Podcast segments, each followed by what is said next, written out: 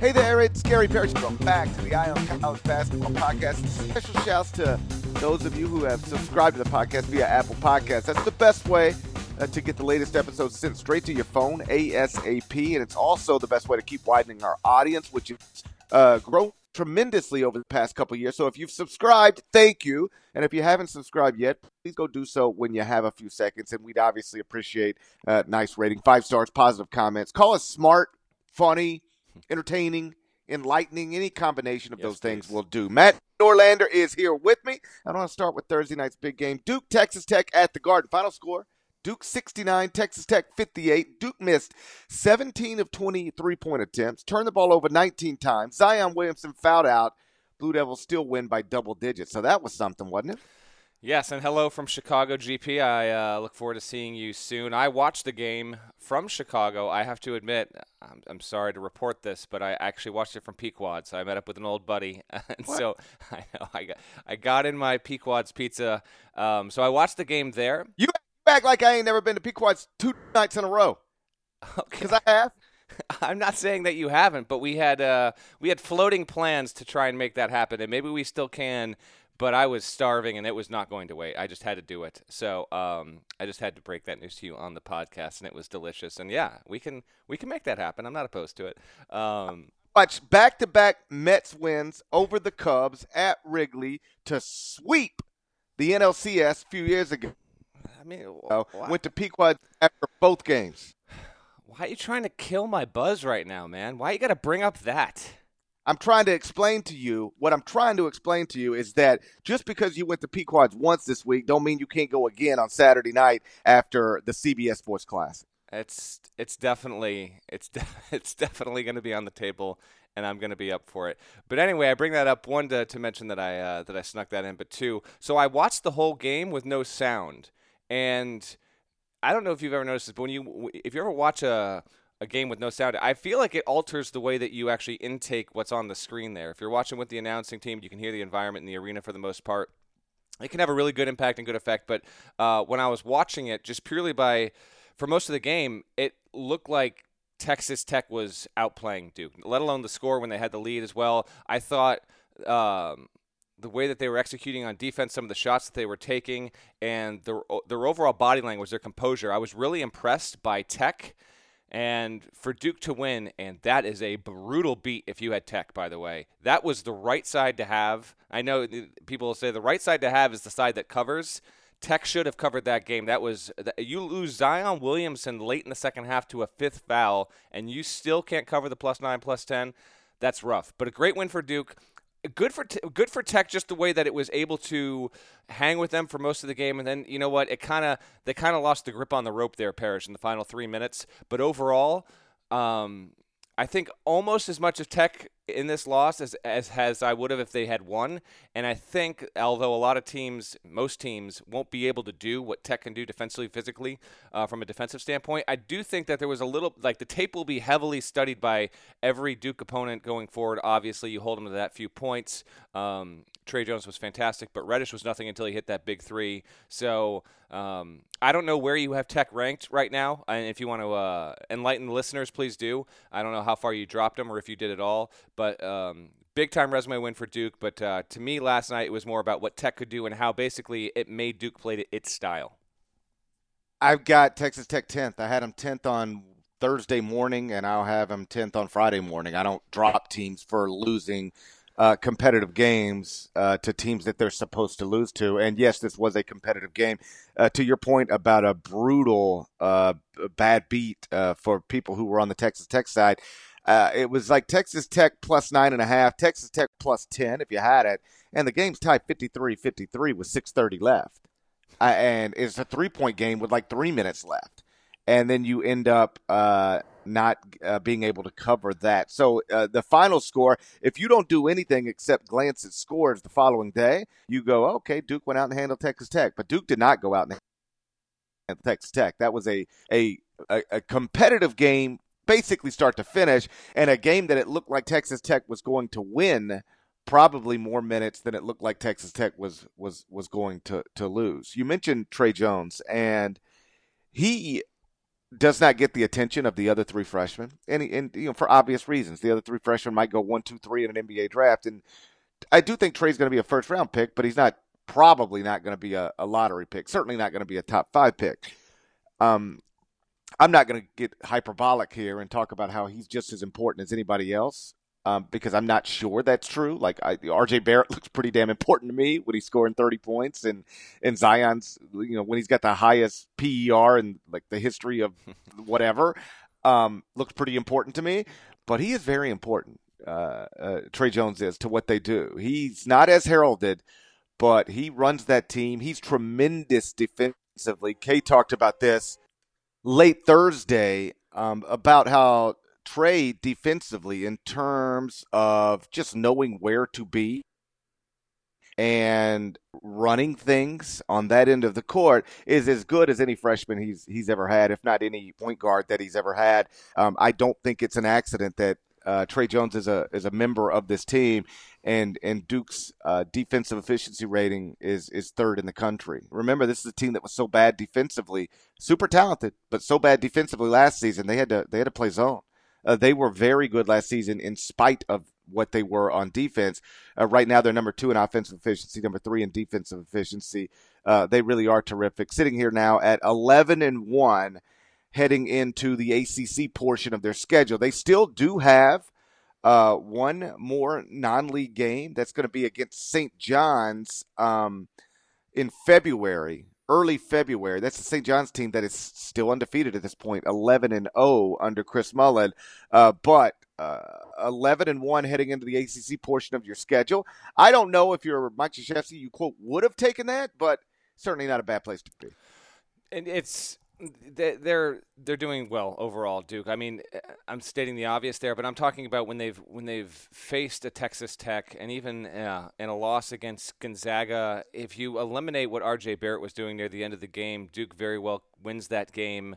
Um, this has been beyond expectation. It's a it's it's almost a trite thing to say, GP, but it is important to remember that the, the star foursome here, the quartet, uh, uh, they're They've never played this level of basketball before. There is no guarantee that they're going to be awesome. They're yes, they're highly rated, but you just don't know as a collective how they'll perform. I even point to last season. You can point to we're going to get to Kentucky here shortly. You can have freshmen that are highly rated, uh, even ones that are highly rated like Zion and RJ were. If you look at the case of Skal at Kentucky, there's just there's never the guarantee that it's going to happen the way that it's happening for Duke. So it is pretty notable to. Uh, to see how they've been this consistent overall and how they could win that kind of game. It looked like a it looked like a great environment. There you obviously had Trae Young, Jimmy Butler. I'm sure a few other celebrities were on hand to watch them. Real quick on Tre Jones, his numbers. He is the uh, textbook case of when you watch Duke play like I, I, do think that he has nights and will have more nights where he is the most important, valuable person on the floor just because of what he does. But he's averaging 8.7 points, 5.6 dimes, 3.3 boards. Um, he's uh, he's shooting it 45% from the field, which is you know it's okay. He's only 31.8 from three. It's not terrible. It's not great overall. Um, but he's he had what like six steals last night, something like that. He um, he makes a lot of really good plays and moments when they need them. And between him and then Jack White, who is now, I've seen Jack White in at least three or four games make big three pointers, come up with some big rebounds. He is uh, he is absolutely proving to be that kind of that kind of spark plug. And the buddy that I was with last night, though, he goes, he's like, can Duke just go one year? Can they go one year without having a white guy on their team act like that? And it was it just it it keyed me into I guess, the average college basketball fan, where like just because Jack White was emotional, aggressive, um, you know, demonstrative. Uh, it, and and wearing a Duke uniform and he's white, he's automatically hateable. He didn't even know the guy's name. He was like, "Who is that guy, and why do I hate him already?" Look at the way he's reacting after that rebound. I thought that was um, a pretty interesting note, and I and I'm uh, for better or for worse, I think a lot of people think that way. I think this is just what Duke has uh, has created intentionally or unintentionally over the years, Parrish. So one night before Texas Tech nearly upset number two Duke, NC State actually did upset number eight Auburn. Final score was 78-71, and after that impressive victory, I jumped the Wolfpack to 15th in the top 25 and one. Kevin Keatts, he's at it again. He's a lot like Chris Beard in the sense that his career breaks down basically like this everything he leaves gets worse, and everything he takes over gets better. That's his head coaching career to date. He takes the Wilmington job, makes it better. When he leaves, it gets worse. And he's obviously been great at NC State, obviously made NC State better. I couldn't have a higher opinion of what he's been able to do in Raleigh so far. He inherited a, a program that finished 109th at KenPom the season before he got there, still made the NCAA tournament in year one. In fact, NC State last season was the only school to start the season outside of KenPom's top 100 and earn an at-large bid to the NCAA tournament. Now, year two, he's off to a 10 1 start with a win over Auburn, and he's got a commitment from a top 30 prospect in the class of 2019. So it's undeniable the administration got this hire right. And I'm really happy for NC State fans because they're uh, among the most passionate and devoted uh, fan bases in college basketball, and they've they've wanted so badly a coach for a while who's just universally respected, and and now they have one. NC State fans are thrilled, and they should be thrilled. But all that said, some of you NC State diehards are still crazy AF. Not all. Not going to paint with a broad brush here, but definitely some of you. And I bring this up only because lots of you have tweeted me a link to a column that I wrote after Mark Gottfried was fired, and for some reason uh, you think that Kevin's success to date at NC State is somehow proof that the column was wrong or misguided or something, which uh, leads me to the following question. Did you read what I actually wrote? If not, let, us talk about it real quickly. One thing I wrote in that column is that after talking to somebody who would be, in theory, a candidate for that job, who said, listen, I wouldn't touch that job. Um, one thing I wrote is that you're not going to – to be able to hire a top tier candidate. Like no truly special established coaching talent is going to take that job. And guess what? Guess who took your job? Wilmington's coach took your job. If you're at Wilmington, you're not established. Ain't nobody established or trying to be established at Wilmington. Wilmington's coach is always going to take any ACC job. Like you, the best one, the worst one. If you offer it to Wilmington's coach, you're going to get Wilmington's coach. I don't know why people don't understand that. That Wilmington's coach has turned out to be awesome doesn't mean he wasn't Wilmington's coach when you hired him. I wrote you'd have a hard time hiring a top shelf candidate, not coach, not top shelf coach, but top shelf candidate. And NC State hiring Wilmington's coach doesn't make that untrue, regardless of how well Wilmington's coach is doing at NC State. Beyond that, here's what else I wrote. I wrote that uh, only somebody who can do more with less consistently, you know, like Tony Bennett does at Virginia, only somebody like that will ever provide the consistent winner that NC State fans seem to require. Well, guess what? Kevin Keatts appears to be exactly that. Congratulations. Everything he touches is better than it should be. He's amazing.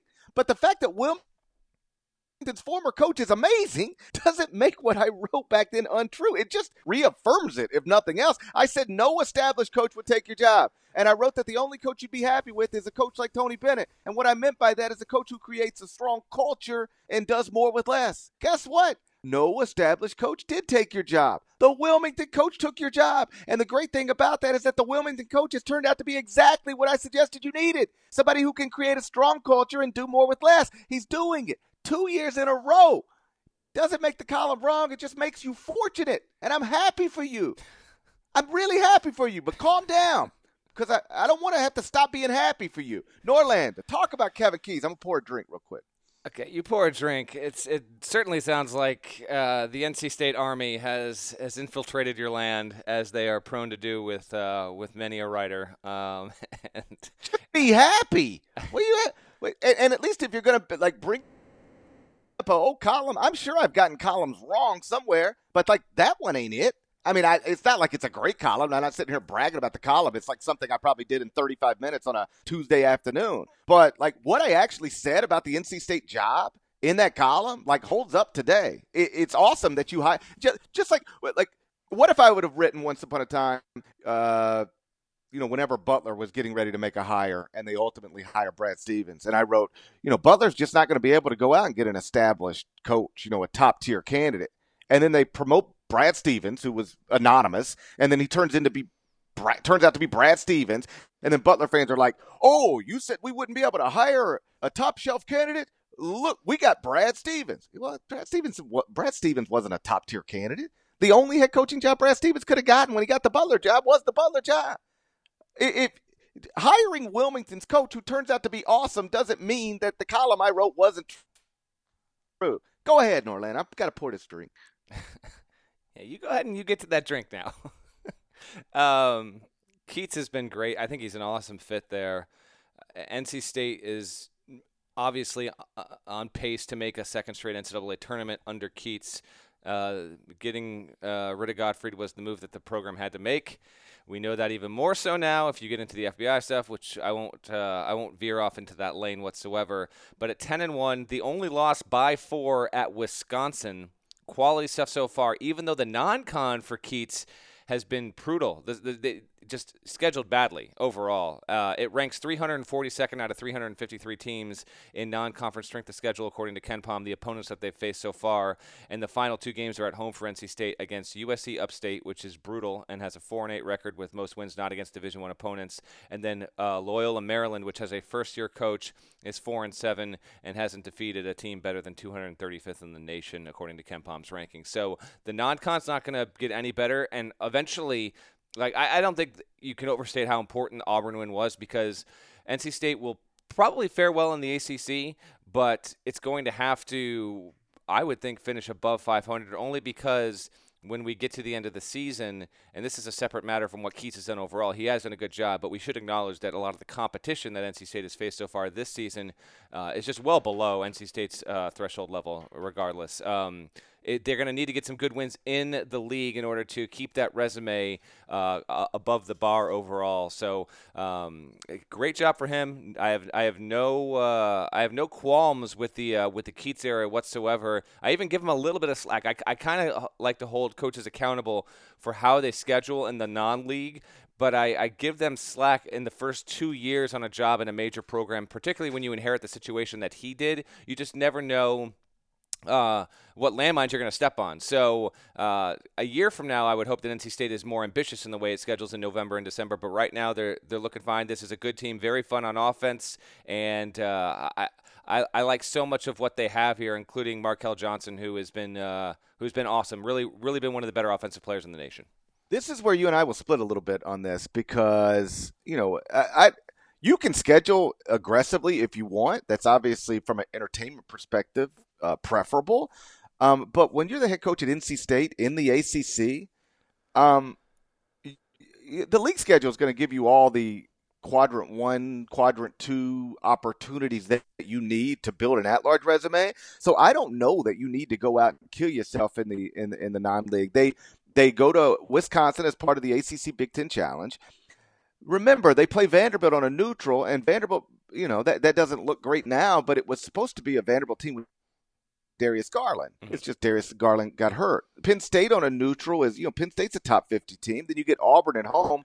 Um, I think that's enough. I don't really have a problem with the non league schedule um, because, you know, again, once you get into the ACC, you are either going to prove yourself to be an at large candidate or not as an ACC member uh, throughout the ACC schedule. Really, whatever you do, I don't want to say whatever you do in the non league doesn't matter, but it, it's certainly secondary. And so I, I think that's a perfectly, uh, perfectly reasonable uh, non league schedule. Anyway, shouts to Kevin Keatts, killing it in Raleigh. I'm happy for you guys. Yeah, I, yeah. Real quick, I'm presuming like Penn State's not a top 50 team. I'm presuming they're top 50 at KenPom right now, but they, they're they're not a good team. They won't even that that Penn State neutral will be a quad two at best. So that's just a that's a small quibble I have. But I understand what the greater point you were making there.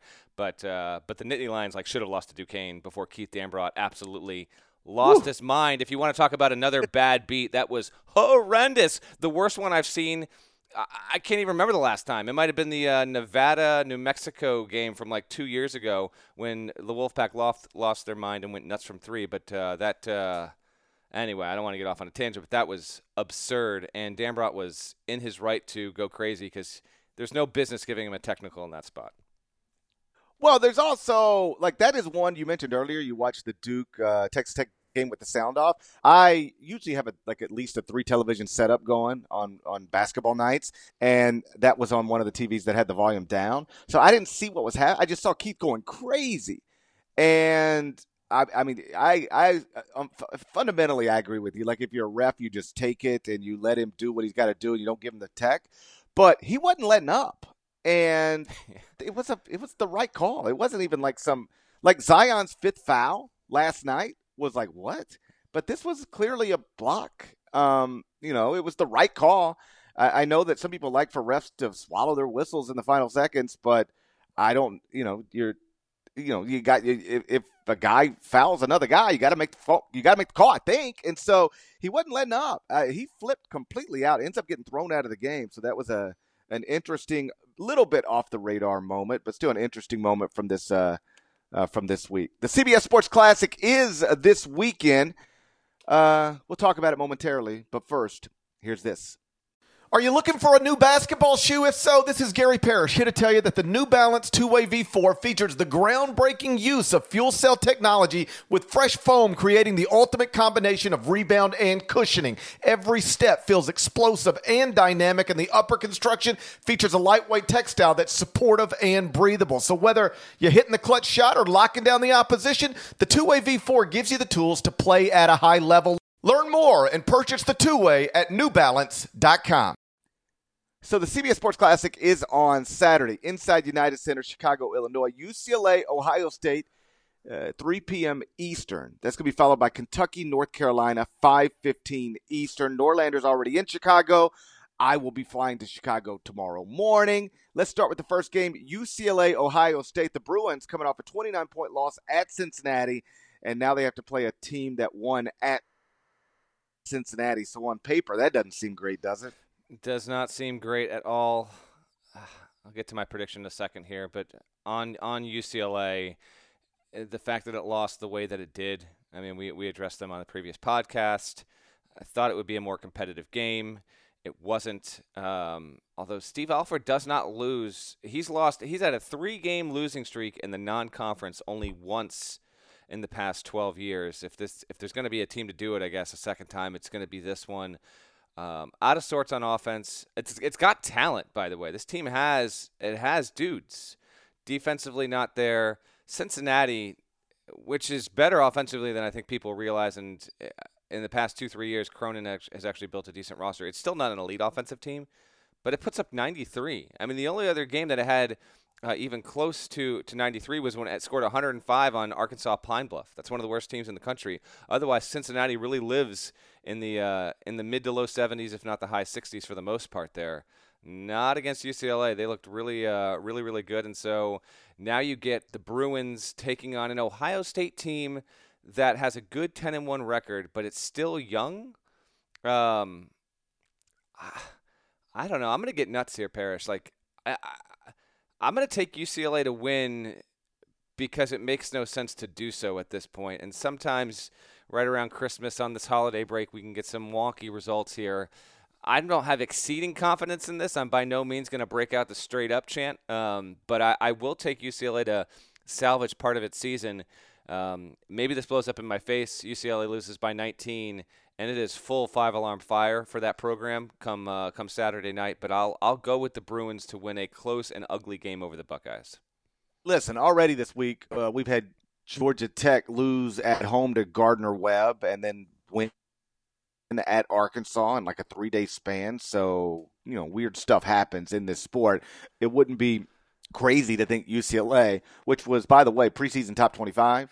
Uh, Ohio State, I don't think was. Um, UCLA is the more talented team.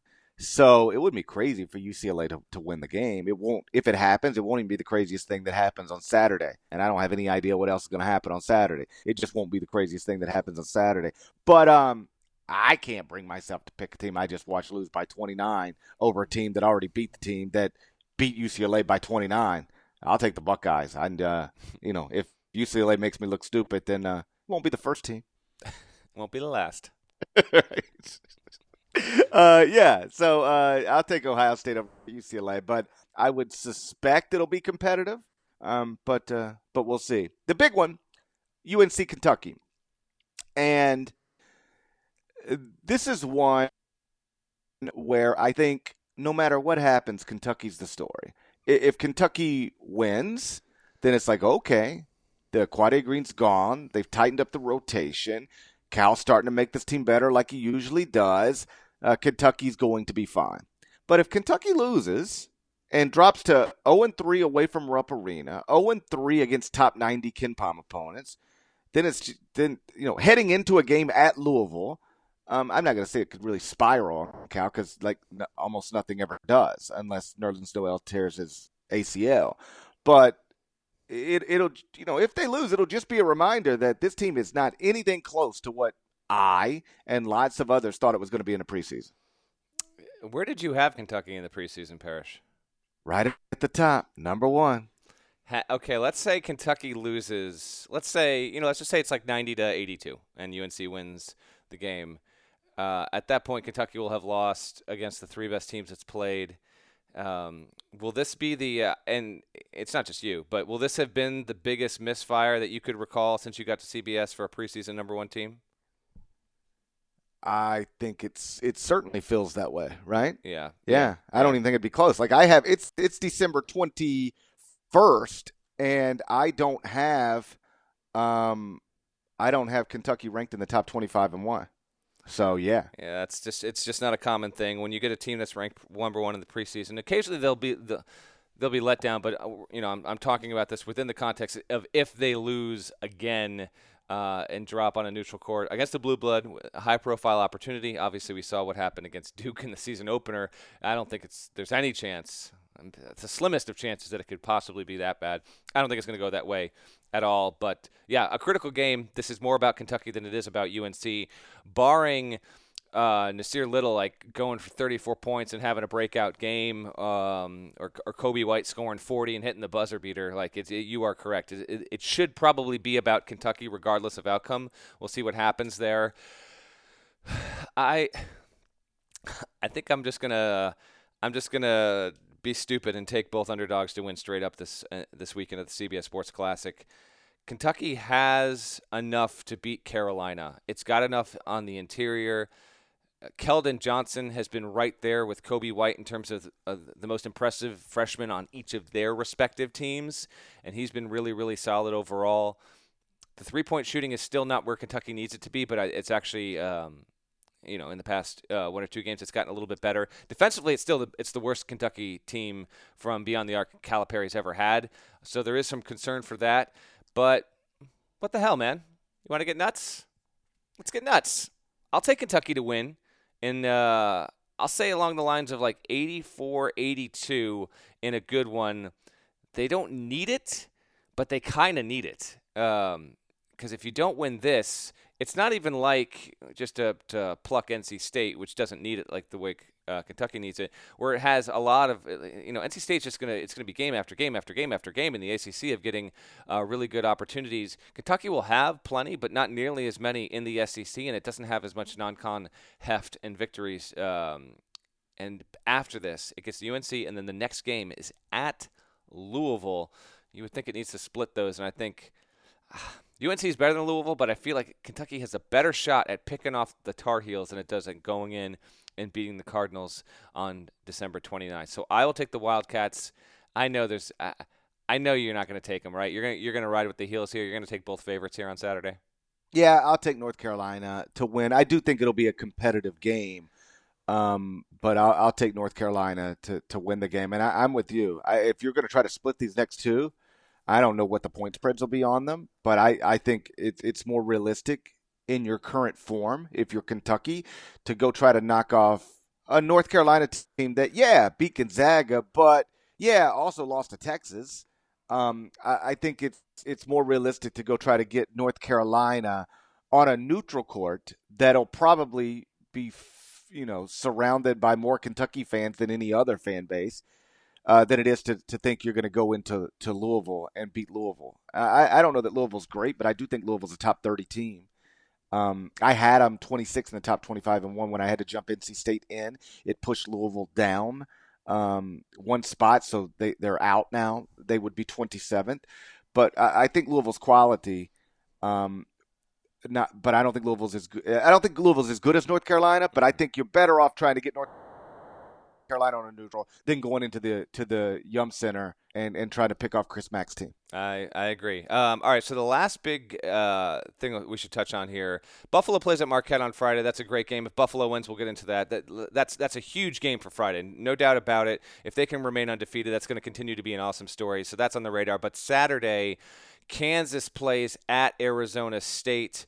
Um, a humongous opportunity for the Sun Devils and the conference they're in, which is just really going through it. We detailed that on previous podcasts. If you haven't listened, please go back and do so. Uh, ASU has lost two of his past three, though. Now they were understandable losses. It was at Vanderbilt, um, even though it wasn't as competitive as it should have been. It was it was at Vandy, and then lost on a neutral in a good game against Nevada. Can it get right? Because if it can't, um, it's ASU will be slipping quickly, and then Kansas still undefeated, romp South Dakota on Tuesday, uh, got a close shave win last Saturday against Villanova.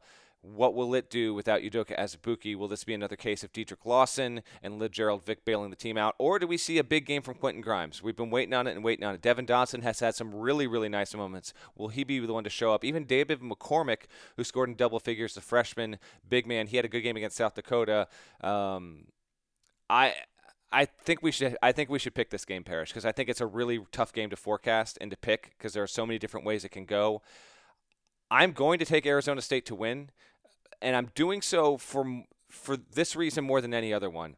Um, I believe that Kansas is one of the best teams in college basketball, and I think that it will it will continue to be so for most of the rest of the season.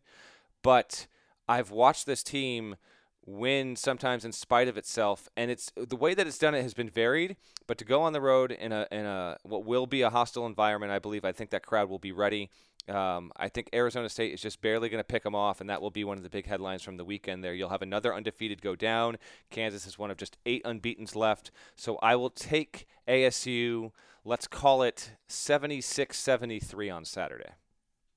I'll differ with you, just to differ with you. I think Kansas will win the game, but undeniably, if you've been to overtime with Stanford on your home court, um, been trailing by, you know, been trailing New Mexico State in Kansas City with about six minutes to go, trailing Villanova inside Allen Fieldhouse with about five, six minutes to go, um, you're susceptible to losing at Arizona State. Uh, the crowd will be tremendous.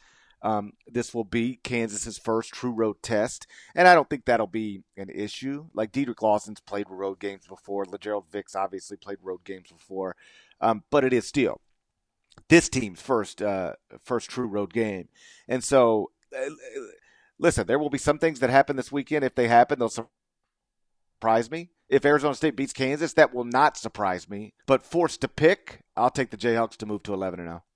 All right. Well, we differ on all three of the big games. So, well, let, hey, let's just pick Buffalo Marquette. I'm going to take Marquette to win. Can we can we agree on that? Yes, I think Marquette wins that game. Okay. I th- I think Buffalo is probably not as good as their AP ranking, but definitely worthy of being ranked, but not good enough to go to Marquette and win. It's just a big ask, and they've already got some big wins. If they do win, man, truly at the top of the heap of just the best stories uh, so far among all teams in college hoops. We'll see. Should be an intriguing weekend. GP, I'm excited to see you when you get to Chicago. I hope. Listen, I know there's big storms. I'm, I'm glad I got out when I did out of the Northeast just because there's just swaths. Swaths of green on the radar across the country. So I hope you're dodging that and you can get up here without any troubles, and then we can get together as soon as possible. So we differ on three games. Yes. Uh, loser, loser has to buy pies on Saturday night. Okay, you got it. That's a deal. Okay. And I get all the favorites, but I get them in straight up situations. Woo! no, I'm I'm I'm done. I'm I'm done for. I should get I since I'm going with all these dogs to win. Like I should get some sort of bonus. Like if if I lose, then yeah, you got the favorites. I buy the pies. But if I win, um, since the odds are greater against me, there should be some sort of uh, some additive. But I can't think of it on the top of my head right now. I- if you win, I have to buy the pies and uh, secure you an Anthony Miller autograph football. Uh, that's a deal. Okay. shouts to Devan Downey. Shouts to Chester, South Carolina. Shouts to Terry M. And He's the legend. Shouts to Larnell. Shouts to Anthony Miller. And remember, please go subscribe to the Eye on College Basketball Podcast via Apple Podcasts. Rated favorably. Five stars. Nice comments. That's all I've ever asked. We're going to talk to you again on Sunday night. I promise. Till then, take care.